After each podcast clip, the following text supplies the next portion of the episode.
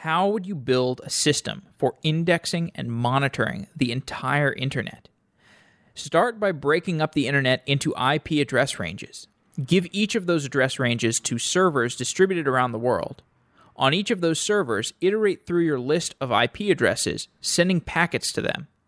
Depending on what sorts of packets those IP addresses respond to and what those responses are, you can build a map of the devices on the internet, what is running on those devices, and what they respond to.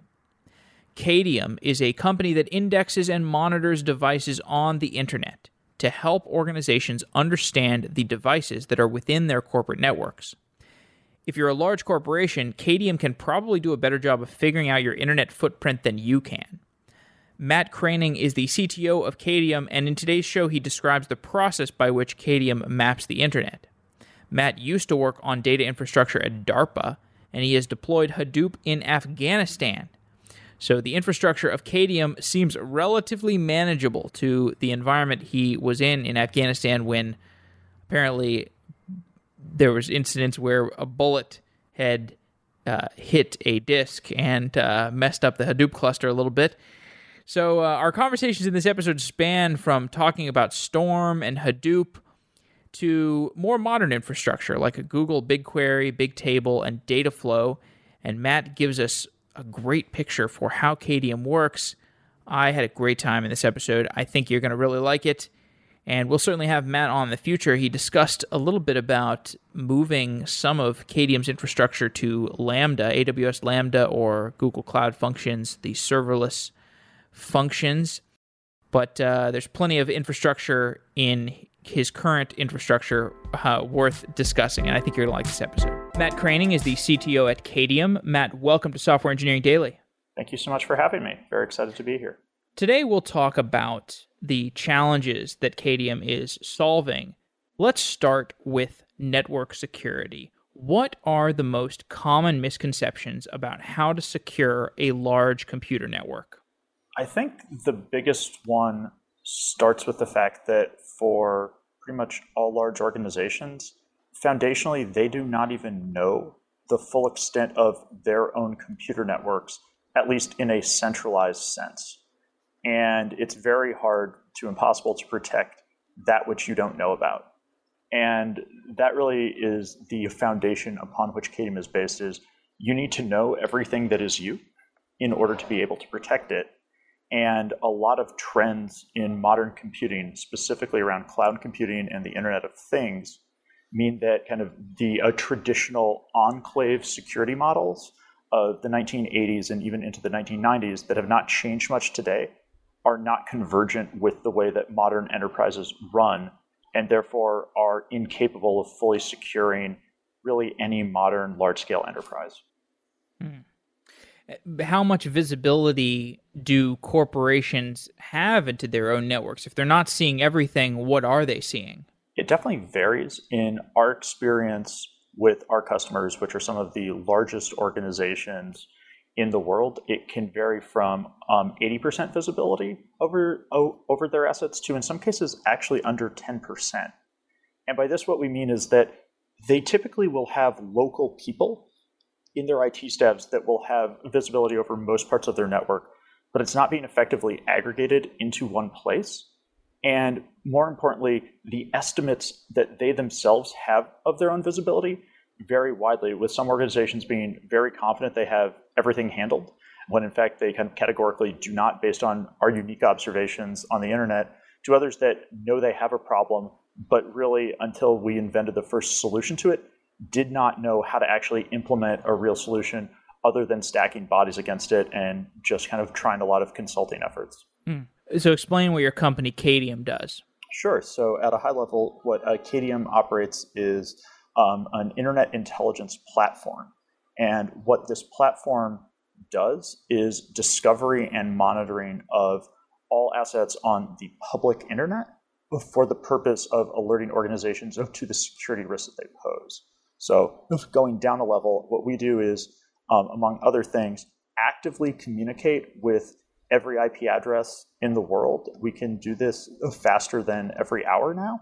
And what we do is we gather lots of information about all the devices that respond to signals that we send. So uh, uh, what this boils down to in a lot of cases is IoT devices, servers, and infrastructure. We, in almost all cases, will not see personal devices such as phones or laptops. Those will be behind a NAT and not respond to an active signal. But all the parts of a corporate network that they care about will respond, and they will respond a lot more than the people that own them think they should be. And it's that critical difference of kind of it's um, a term that, that that we call an enterprise's network boundary. It's the difference between what they think it is and then what it actually is as we see it on the global internet. That difference is everything and can be very, very large and very important to organizations.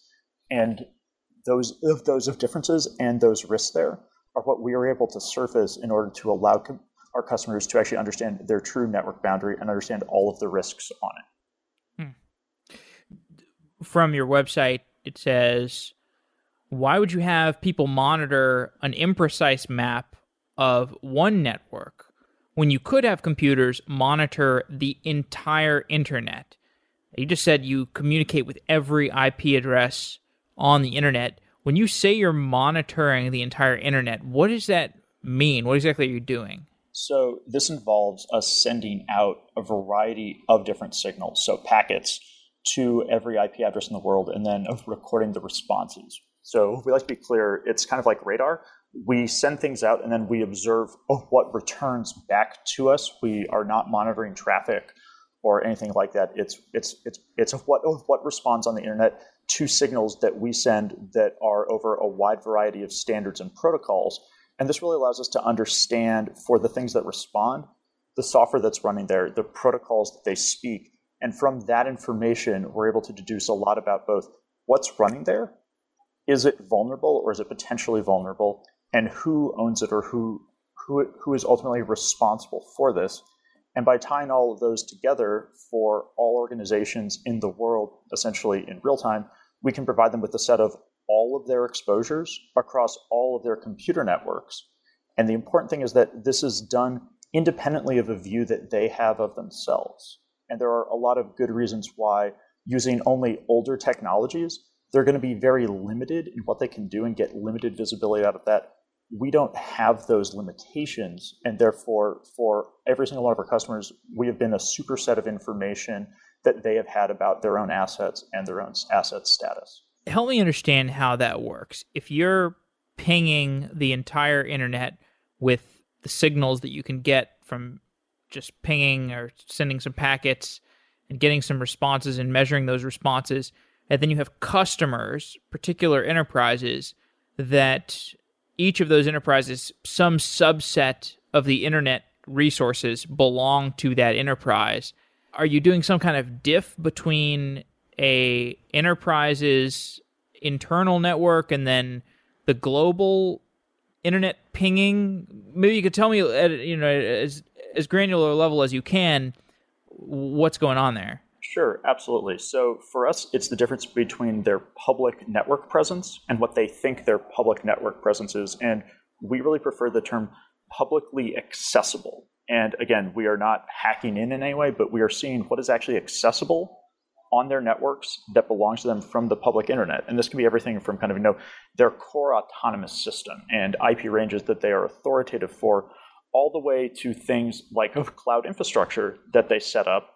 And the trick is that there are a large number of modalities where their traditional monitoring systems will not work or will not be integrated or just are not fully integrated and therefore they lack visibility. So I'll give a couple of examples of this general trend. One is uh, M&A events. So in a merger and acquisition, especially between two large companies, you'll typically have um, vastly disparate IT IT resources and IT infrastructure, and getting those to speak a common language can, in some cases, be a multi-year or even multi-decade affair to actually integrate them and provide total visibility. In contrast to this, and we've seen this for multiple customers, we don't care that the systems that they're operating internally are not mutually interoperable. They all speak the same set of protocols, and therefore we are able to both identify assets that belong to both you know, the acquired company and the acquiring company, and then also show them where all of those gaps lie. And in a lot of cases, these will be blind spots for all of the companies on both sides because just they had these gaps. They persisted and then they never took the time to fully integrate it. Another example would be mm-hmm. something like cloud hosting, where again, there are, you know, a, there's a burgeoning market for secure cloud provisioning systems, but there's also a huge area called shadow IT where you will have developers for these companies that will actually go outside of normal deployment processes and spin up instances on AWS, spin up instances on uh, Azure or Google or DigitalOcean, and they will persist out there and they will have many, many, many risks associated with them. So when we say we're monitoring the cloud, what a lot of companies will say is we have a solution for that. And that means that if their developers follow policy perfectly and always, and this will never be the case always at any large org, they think they're okay. And then we say, what happens if somebody does something out of policy? And they'll say, wow, we would have absolutely no way to see that. And then we will usually have examples that will say, well, that's actually interesting because, you know, for the past eight months, well, we have seen the following eight resources out there. And it really is one of those where you have to understand the internet in its totality in order to be able to pick apart and understand all those individual parts of it that are relevant to a company, even though they themselves didn't know it at first. Hmm.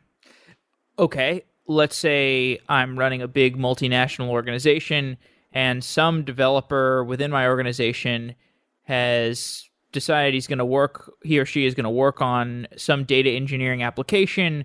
They spin up an AWS instance and they load some proprietary company data into it so that it's you know this is a sensitive asset now this AWS instance that they've spun up and they're going to do some data science on it as the big multinational corporation, you would like to be able to index that computing asset to know where your risks lie, to know where the surface area of your network lies. How do you identify that that developer has spun up that instance? How do you have that in a place where you can that your big multinational corporation can index it? Well, as a multinational corporation and one, uh, so first of all, you won't, and the worst case is you won't even know the risk is out there until you know it winds up on the front page of a newspaper.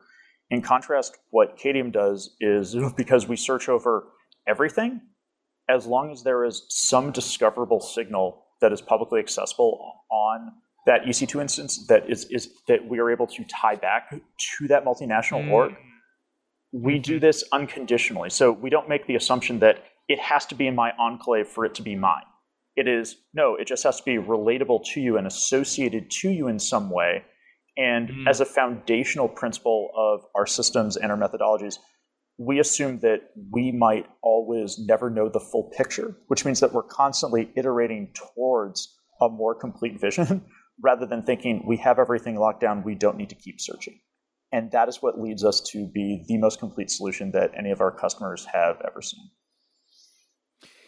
So how would can you give me some signals that might indicate like how would you this this shadow IT example where some rogue developer but not not a miscreant but just somebody who is trying to set up an AWS instance to do some data engineering like how would you be able to map between yeah. Sure. So um, we use a lot of high assurance signals. There's obviously a lot here that kind of goes into the secret sauce but i'll give a great example. Let's say that your developer really likes SSH because you know it's secure, it will do everything, and he likes to manage public keys, and he has a small set of public keys.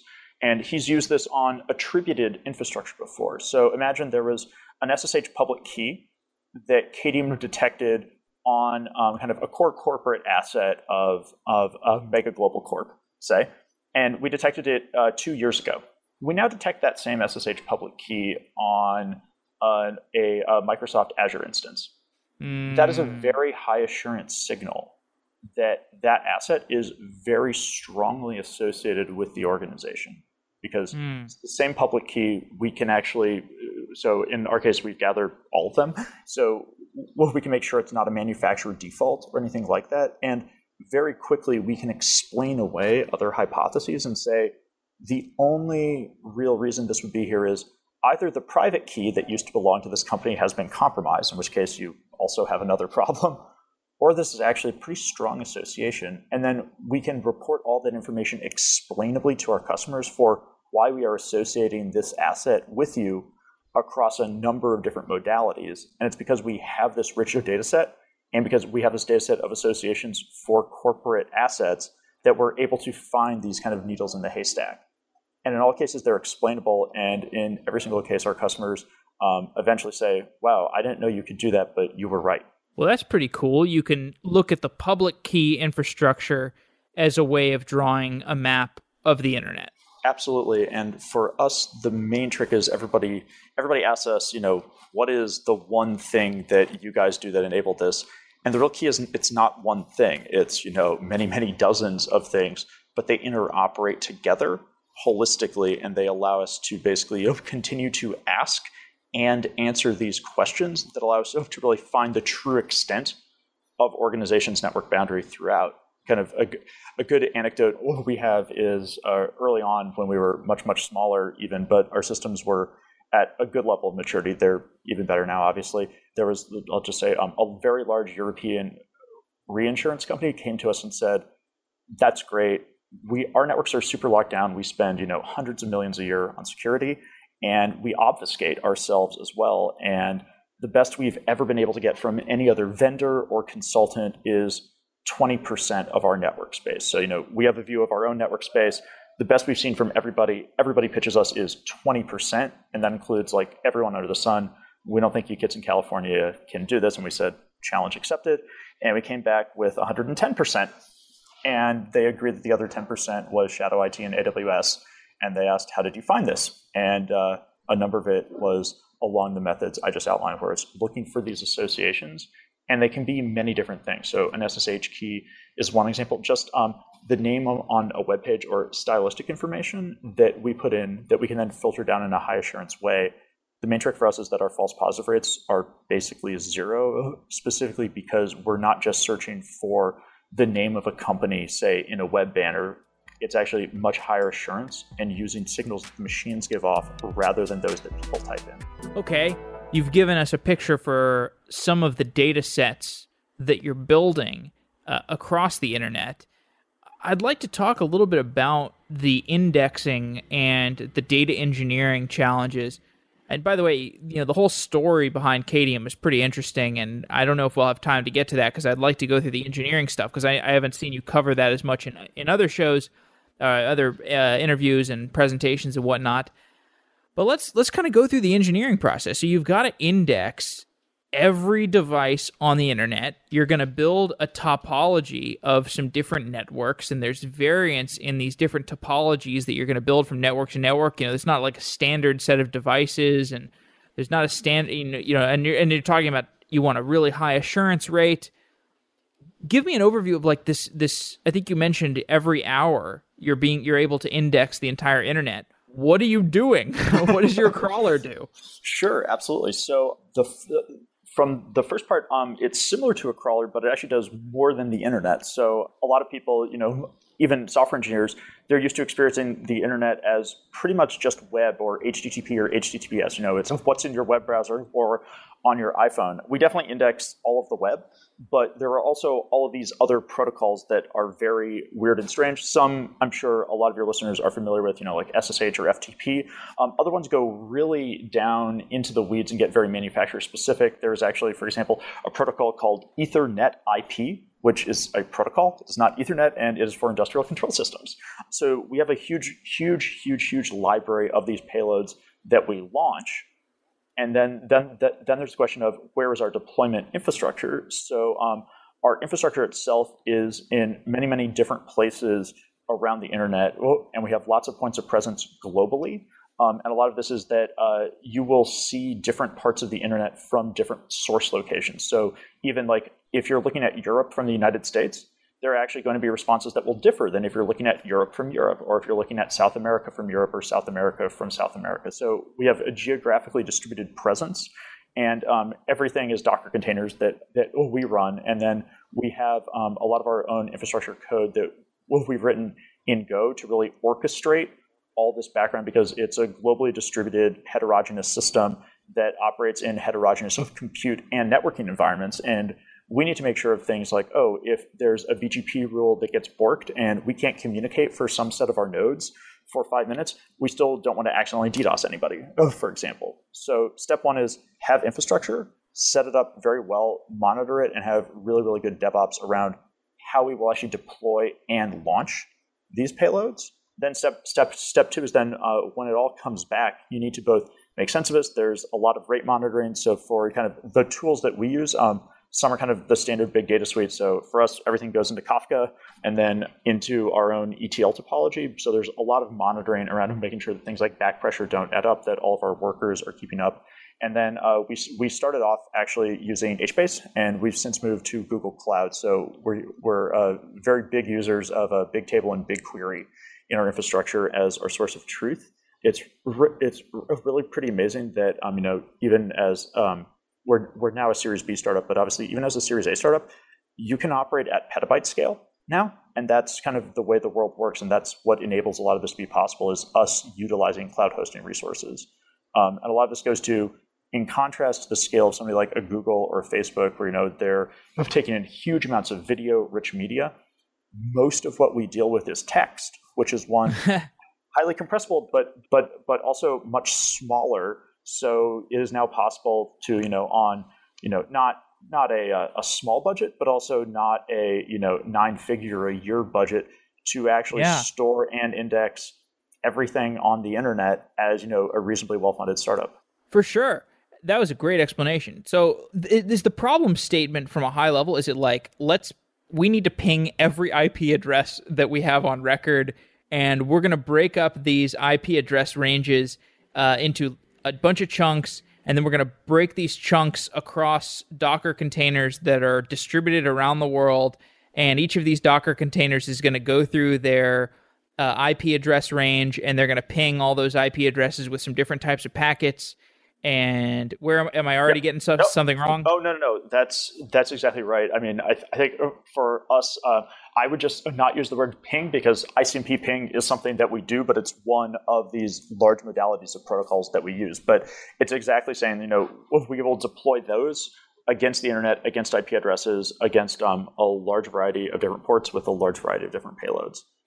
And are you are you running the same test against every IP address, or do you have some kind of internal mapping where you've said, okay, this particular IP address tends to respond to what, what was it, uh, e- Ethernet something or oh, whatever? Oh, Ethernet IP. There are a whole variety of very, very weird industrial control system protocols that we test for. That's actually um, a huge value for some of our customers.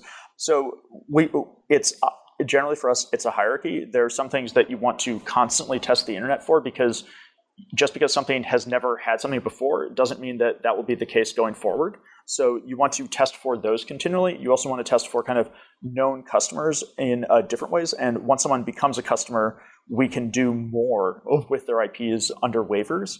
And then on top of that, there are other other events that if something changes, we can react accordingly and say, hey, if something's changed, is there something interesting here? Maybe we should gather a bit more information.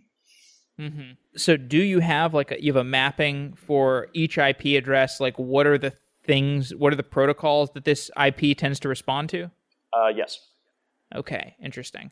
All right, so you you get to each IP address. It's getting hit with some packets, and it's responding with some interesting information.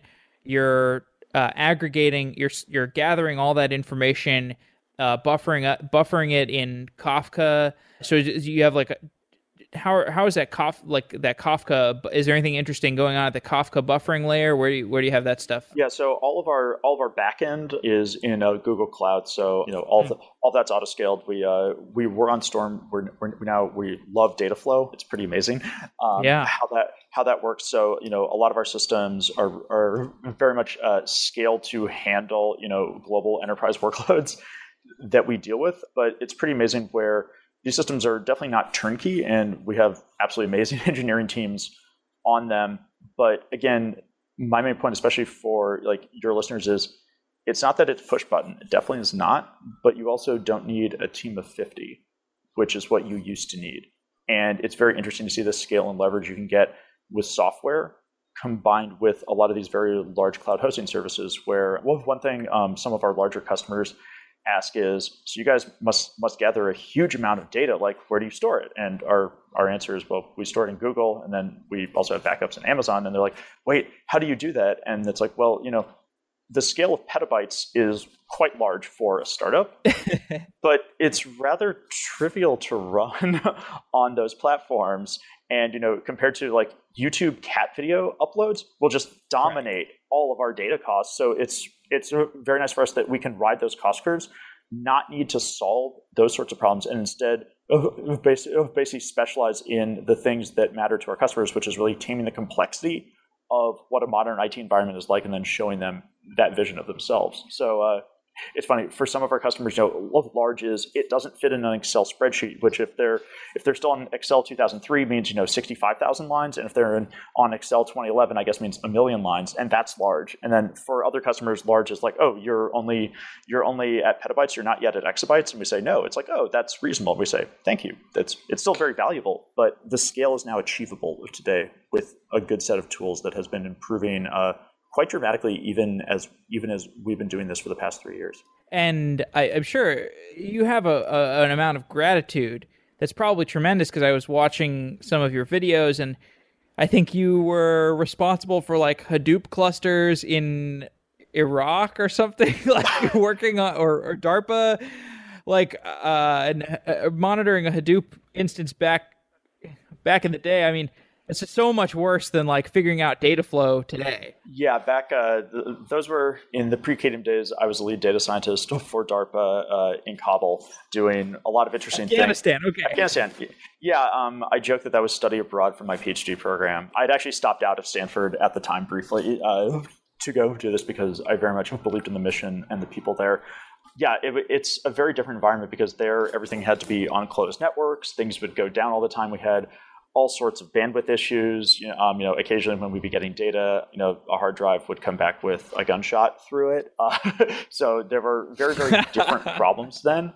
Yeah, it's pretty interesting. You you you usually think of missing data as your experiment. When, uh, yeah, yeah. Actually, that's. Uh, I hadn't thought of that analogy. That's actually pretty close in uh, in at least geography. But uh, yeah, it was it was a different problem set, but it actually inculcated a lot of the same ways of thinking and specifically for the problems that we were looking at, it was how do you kind of tie together many, many, many disparate pieces of, of information that in and of themselves were actually not meant to be tied together. It's kind of the uh, it's how do you how do you build the equivalent of an approximate data warehouse when you don't necessarily have primary or foreign keys, but you still know that these links exist, but you need to be able to find them. And a lot of that that we started doing in Afghanistan actually translates very well to cybersecurity, where there are many, many different pieces of information you can gather.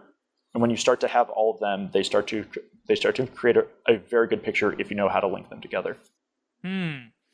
Well, tell me more about learning that. I mean, you, I guess you're basically saying, given enough data, you can asymptote towards being able to find something that resembles like it's 99% a signal so might let's treat it like a signal. In general yes. Uh, i think kind of the main key and i'll, I'll unfortunately have to have to be a, a bit vague about uh, some some of the afghanistan work but the, the, the main point is when you're doing this form of analysis it's all going to be in a regime where you're typically not going to have labels because you're just gathering data from different sources. And it's also of the scale and complexity where defining what a good output is is also typically not possible in every case. But what you actually want to do is you want to generate a number of reasonable hypotheses for, you know, here is a conf- here is a pattern that seems strange. Here are, you know, four main explanations for it. One is bad, three are benign. Is there a way that you can generate other analytics to basically explain away why it's none of the three that are benign? And if you do that and then you apply it at scale, you're left with a very good story where you say, here's a pattern. It has multiple explanations. Here is, here, here is also why we do not think it is a normal pattern or an aberration.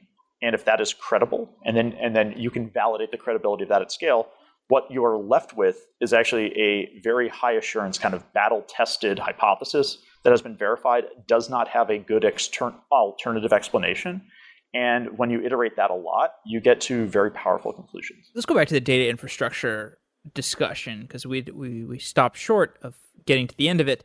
The data flow point. Uh, that's pretty interesting. So I did a couple shows about Google Cloud Dataflow, and the a couple t- takeaways I remember from that were like, let's you know this whole idea of like batch versus streaming is is kind of a an illusion because you've just got data that's going over a TCP socket and that's just data. And and you know it comes in spurts and sputters and all the time. And if you look at it uh, you can look at it as batch uh, you can look at it as streaming but really it's just data.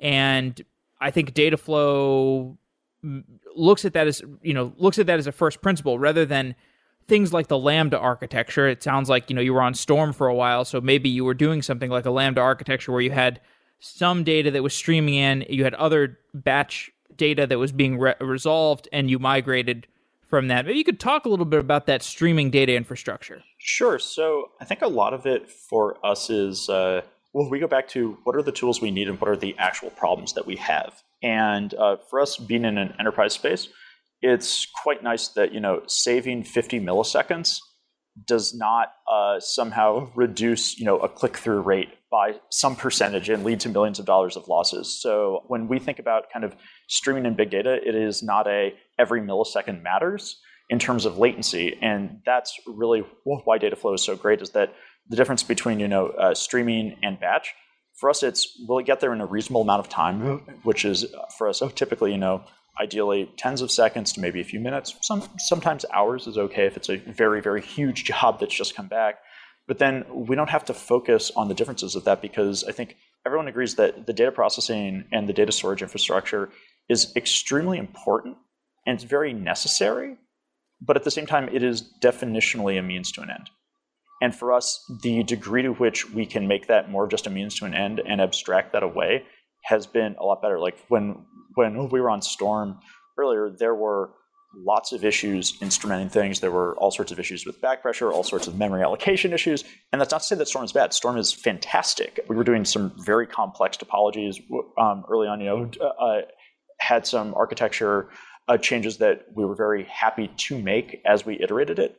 But the main thing is, we didn't actually care about running it. We wanted to have it get out of the way and focus on where we're great, which is really managing lots of complexity and variety of signals at what I would call reasonable scale, so at petabyte scale, and with reasonable speed. And that's where we came to uh, Dataflow was after trying, you know, pretty much every other framework under the sun. We tried Spark SQL for a while. We we tried a lot of others, and then we finally hit on something where the system broadly got out of our way but we didn't need to deal with it. And that was really, really nice because that freed up a lot of extra capacity and just said this is a solved problem that, you know, one of the largest infrastructure companies in the world is invested in and will continue to invest in. That's great for us because before then, man, uh, just the number of things that these big data systems, when you try to run them on their own, do not take care of on on their own is rather astounding. And it's pretty amazing that these cloud abstractions exist and, in our experience, really do work and we have confidence in no ops. exactly. Yeah, we've started to look even at some serverless things like uh, AWS Lambda and some of some of the equivalents. We think uh, it's still a bit early, but that's uh, still where we want to go to. Is you know ideally no ops, or if we have ops, manage it very specifically for specific reasons because it's a core competency of ours. Well, Lambda and Google Cloud Functions, that stuff makes perfect sense for your application because you're just like sending these random stateless pings every five minutes or every hour or whatever, and like just passing the data on to Dataflow. It's that's going to be yeah. massive cost reductions. Yeah, we're uh, we're very much looking forward to that, and we're doing a lot of experiments with uh, tooling around that. So you know, would would love love to come on in a subsequent one and share our, our experiences with that once we've done that migration. That's where we see everything going. Yeah, let's do that. Can you give me a preview? Like what? So you say it's too early. What makes it too early? Um, just uh, the current system actually works quite well. So uh, it's not a. Uh, it's oh. part of it. Part of it is a. Part of it is a. We see this even better, but uh, there are higher priority items, and uh, right. Of, and, your, and your, your margins are good enough. Yeah, exactly. So uh, you know, once once some some sort of marginal rate gets tripped, uh, we'll definitely reprioritize that. But but right now, a lot of it for us is really both find the right tool for the right job. And right now, definitely good enough. Everything is kind of humming along. that's where everyone wants to go. And the interesting thing for us is kind of what's the time scale involved in that. And also, you know, at some point, I'm sure one of our infrastructure engineers is just going to want to try this as a fun project and surprise all and, and, surprise all of us. And then uh, we'll be like, okay, yeah, you were right. But so I look I look forward to that surprise. All right, yeah, it'll be a nice twenty percent time project. So, um, Dataflow is doing what for you exactly? It's like calculating something, bucketing something. What kind of stuff are you doing in a Dataflow? Very, thing? very large amounts of things. So, uh, we actually have our own type system for some of these things. So, a lot of Dataflow jobs are actually kind of instantiated and enforcing type correctness. It's also piping a huge amount of information through our systems from kind of a raw state as we gather it into kind of you know unpacking protos, parsing them, and then putting everything into Bigtable in terms of how we're actually um, storing and persisting kind of our single source of truth. So it is kind of a very nice series of pipelines that ideally kind of just work. And from that, they, they take a lot of our raw results and then put them into our tables, where then increasingly have those tables also go into in, into Dataflow jobs that go to our APIs and front end as well. And it's basically how we are kind of codifying all of our all of our jobs that are any sort of ETL. And then it's nice because all of our engineers just need to learn one tool in order to do these jobs, and it's a consistent framework with a consistent set of APIs. Refresh me on Bigtable, and then we'll talk about BigQuery because I'm a little sure. more familiar with BigQuery. But is, is mm-hmm. Bigtable is that an in-memory thing, or is it a disk thing? What exactly does Bigtable do for you? Bigtable is essentially Google's hosted HBase, and that's actually being unfair because HBase was based off of the Bigtable paper. That so so uh, Bigtable is the original HBase. It was HBase before HBase. It is hosted by Google. Um, so initially, we actually ran our own HBase cluster internally on actually hardware that we got. I can say that oh, that was a decision that, in, in, in retrospect, was definitely not a great one for us, and it's been fantastic to migrate that to Bigtable. But but it, it is definitely not in memory. It is a hosted solution that basically allows us to specify certain access patterns that we have that are efficient for our data. It's it's also kind of uh, pre-Spanner at Google, it was what, one of their largest systems for storing many, many different data sets across a large number of teams. Mm-hmm. And then BigQuery is based off of Dremel, and yeah. I guess that make that kind of like puts your data into a columnar format so that you can do aggregations really aggressively. Is that right? Yeah, exactly. And I think kind of again, it's it's the successor to Dremel, but it's it's it's one of these in in memory hosted solutions. Um, again, we also used to run Impala ourselves hosted, and then have switched to entirely a cloud infrastructure. There, that's really for interactive analytics. It's quite cool that you can actually query over terabytes in seconds, and mm-hmm. we use this extensively on our data science team when we are doing a lot of exploratory analytics. And this is kind of a key feature for us because no one has actually gathered this data set at scale. So we are actually the first organization to really have this data set at any kind of scale and have the ability to introspect across it. So we both have to ask and answer the questions. And being able to ask many questions iteratively is very important. I kind of joke that um, it's much like how uh, GPUs enabled um, deep learning basically just by allowing researchers to try more things after they would see the result of an experiment and therefore iterate faster. We use BigQuery in the same sense on our data science team to understand and ask questions and get answers much faster where it's a very different experience if you can query over, you know, say all web servers that we've ever seen in 20 seconds or less rather than submitting a batch job, waiting it for it to come back, you know, getting coffee, oh, everything that you were thinking about for your hypothesis is is is, is just gone. It, it really changes the game for iteration speed and how you think of this because now all of a sudden you can actually ask questions of everything. And then you can ask another question of everything based upon the answer to your previous question. And you can chain this very, very quickly. It's absolutely phenomenal.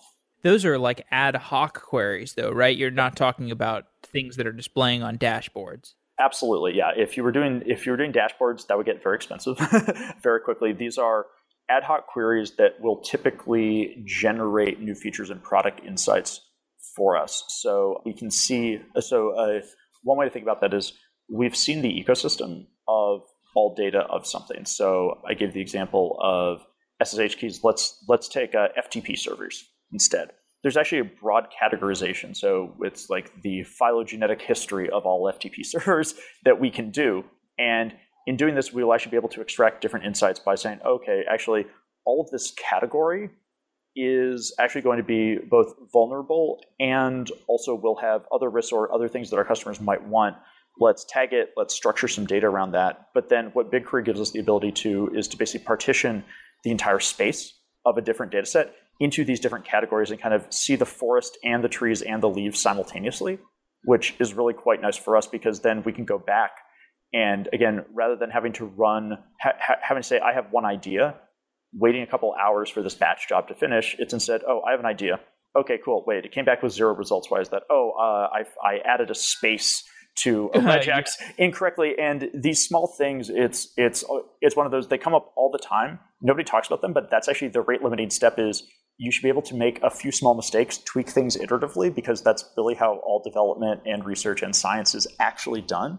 And when all of the other stuff gets out of the way, that's when we really let people use the right tools and then say, you know, at Qadium we say you're just kind of a SQL query away from internet discovery. It really is true because we empower our teams with these tools. Cool. And uh, that's so much better than the Hadoop and Kabul days when you have the space, extra space, and it just dismantles your query and there goes three hours.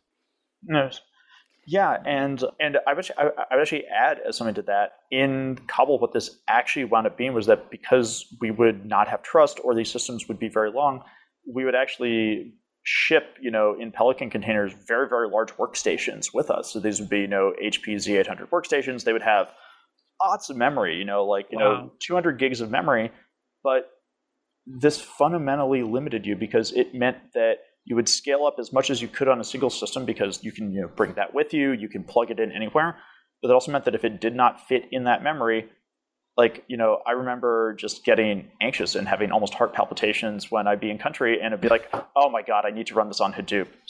Like, why me? And then, you know, it's a four hour job later, but that actually affects what you're going to do and affects the conclusions that you're going to do. When instead, if you have just one thing that says it works and it works at global scale, that actually really is a game changer for us and some of the enterprises we work with. So for for most of our customers, we are the poorer company, usually by two to three orders of magnitude of market cap.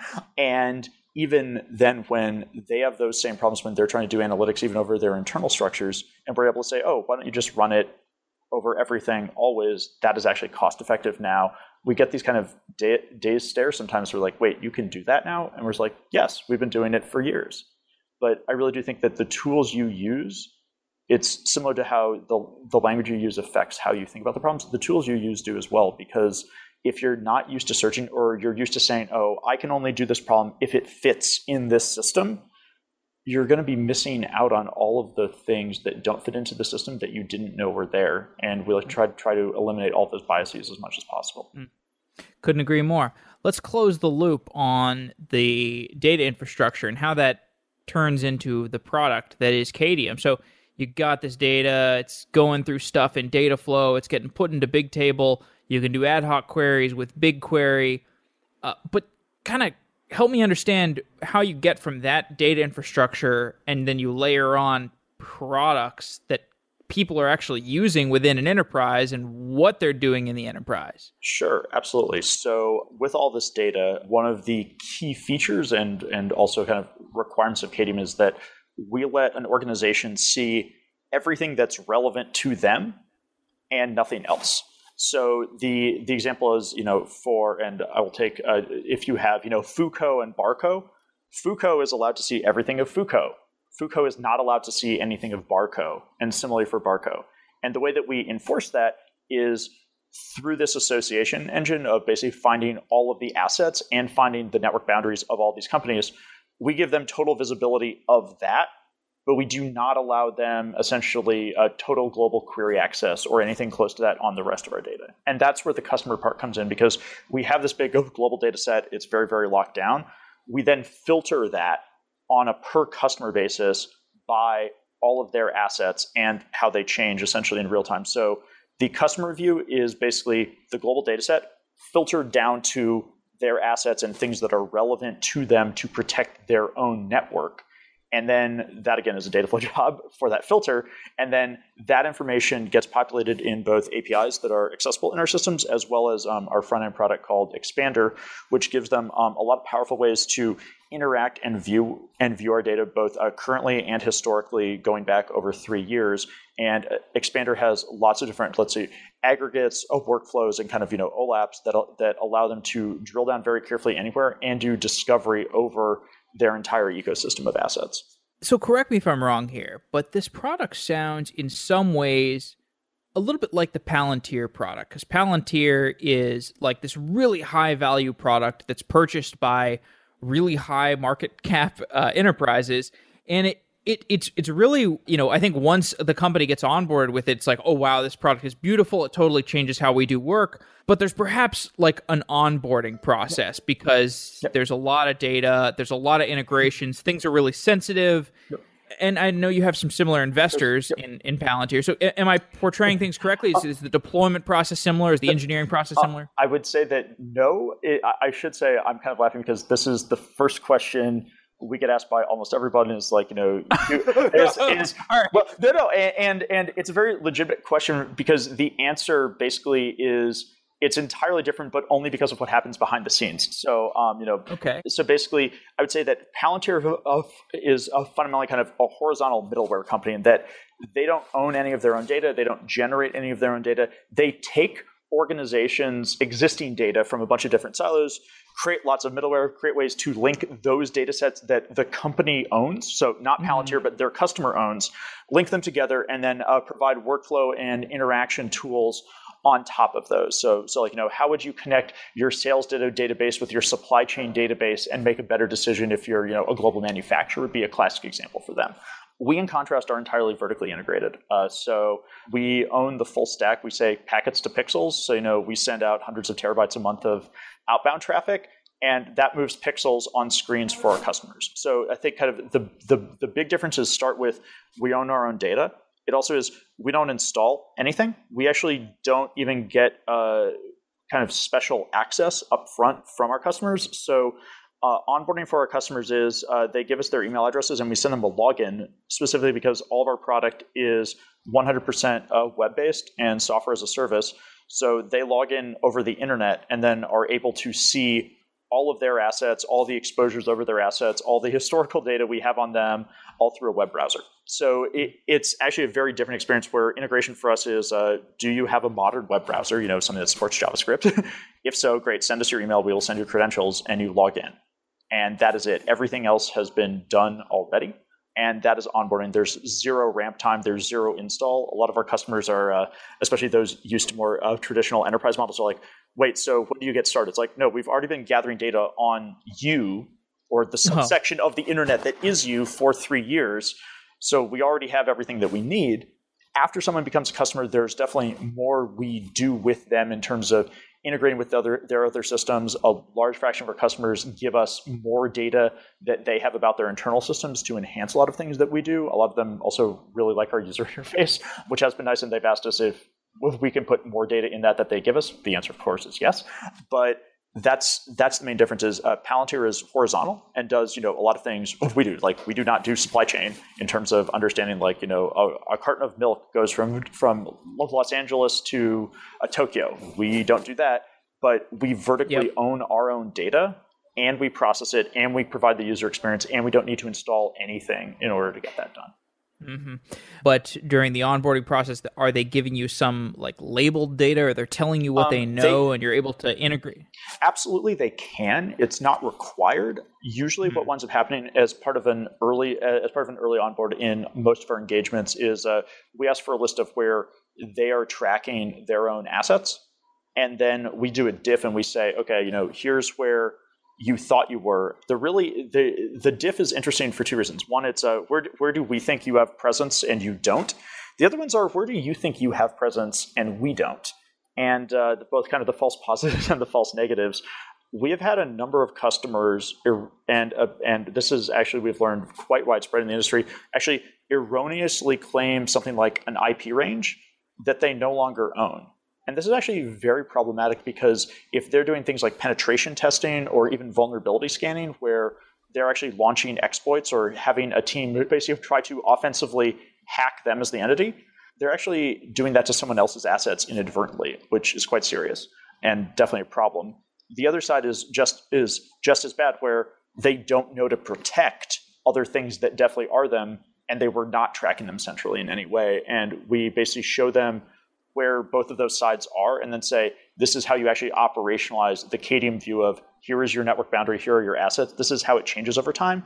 View us as the source of truth, and then let's work together to implement processes in your staff. Like a lot of our customers have 10,000 people IT staffs, so that everything gets found and fixed in a very short period of time. Hmm. All right, Matt. Well, I know we're up against time. This time has flown by. Really interesting stuff, and we'll have to do another serverless show once you've made that migration. Let's close off with uh, as simple as you can think of one, or as complex as you want to make it. Tell me about a subjective engineering decision that you made at Qadium. Sure. I'll actually tell you about one that uh, was one that I own and I think was, you know, in hindsight, definitely a mistake. So early on, we subjectively thought that the only way our enterprise customers would trust us to store their data would be to have it locked in our own enclave. And that actually led us to buy our own hardware and run our own servers and actually run HBase for everything. So we said we don't think they're going to trust cloud. That wound up being wrong in a number of dimensions. So we knew it was going to create engineering headaches, but we thought it was necessary. Uh, so it turned out it did create engineering headaches for having to host everything ourselves. We spent a lot of time on ops. It also turned out to be wrong when, when we started to talk to a larger range of customers. They were actually okay with cloud and had started to store things on their own. So that was one where you know I think a, a, lot of people like to say the good decisions they made. I think we've made a number of those. I also like to be honest and own a, mis- a mistake like that where we made an engineering decision based on customer perception that was very real at the time. We were able to migrate off it, obviously survive and thrive. But I think those are the big ones where you're going to make an engineering decision based off of a business perception. And again, I would not have done anything differently because the knowledge I had at the time said that. But uh, it's it's very good to own those reasons why and say that you know we made this with information we had. It was very subjective. It was based entirely on feel and you know nuance and conversations we had had with other executives. And then ultimately, it wound up being um, you know not something that was you know a death knell, but it was painful to move off of that. And uh, thankfully, we never have to go back. All right. Well, that's instructive. Matt, thanks for coming on Software Engineering Daily. It's been great talking to you. Thank you very much, Jeff.